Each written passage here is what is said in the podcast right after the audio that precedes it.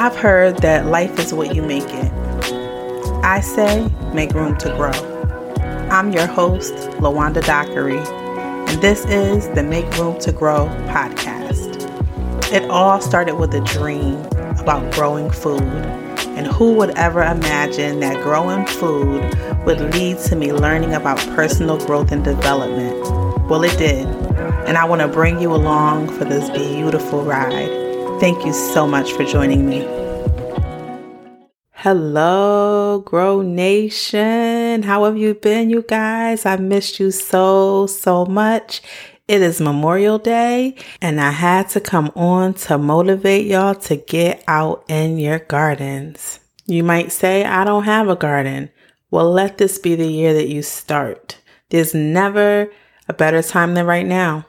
My husband and I were reflecting just on our gardening journey earlier. We were taking a ride somewhere and we were talking about the fact that we really did not know what we were doing in the beginning. We still don't proclaim to know what we're doing because we are learning and there are people who have been doing this for many, many, many decades that have so much to teach us and we're, we're, we're humble enough to say we don't know it all. But we talked about the fact that if you want to get going in this thing, you just have to do it. You're going to make a lot of mistakes. Now, we have to give God all the glory because He's the one who gave the initial vision for the gardening anyway. And we just were obedient, and it's really been the best decision we've ever made.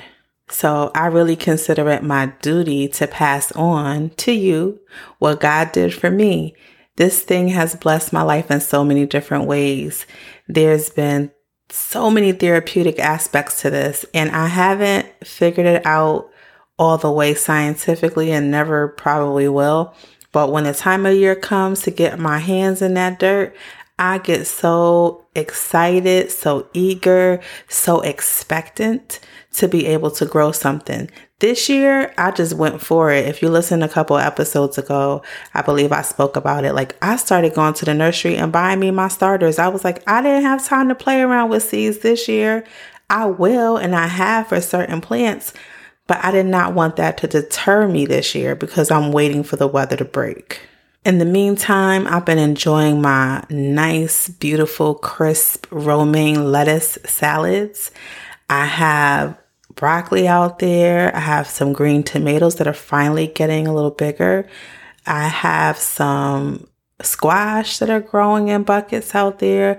My strawberries are even starting to run and some are turning red. It is so exciting. I have some loose leaf oak leaf lettuce out there. Everything's coming alive out there. And so I want you to partake in this thing. I want you to get in the action, get in the mix, like get this thing going for yourselves. You can feed yourself healthily. You can know where your food is coming from. You can know that it's free of contaminants because you're growing it and you know what you're putting in it and you know what you're not. You know you're not using chemicals. You know that you're going to only use the best. And I think it's a great way to offer your family something healthy. In addition to offering your family something healthy, something happens. And my pastor said this to me. She said, Something happens when people put their hands in the soil.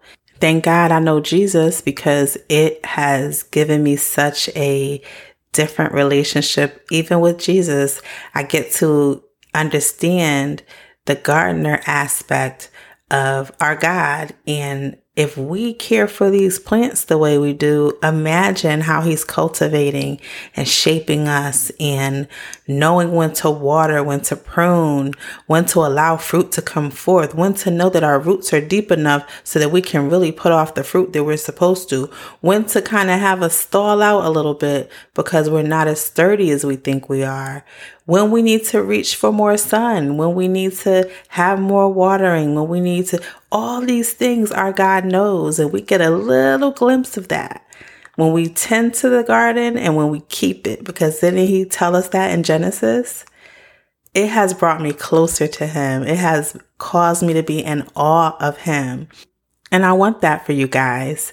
You have no idea how much this gardening has improved my life it's therapy for me. And I say that all the time because I just know that our God knew that I could use this as therapy. It gets your mind off being connected and plugged in and checking your notifications and checking your text messages and checking YouTube. It gets your mind off of the digital world and, and allows you to unwind. And lastly, it gives you something to look forward to. Think about all the people who may not even have someone in their lives or may not have family or companions. They can get going and doing something that they then have to look forward to. This thing is bigger than we know. And it's a divinely orchestrated thing that God gave us this job to tend and keep the garden.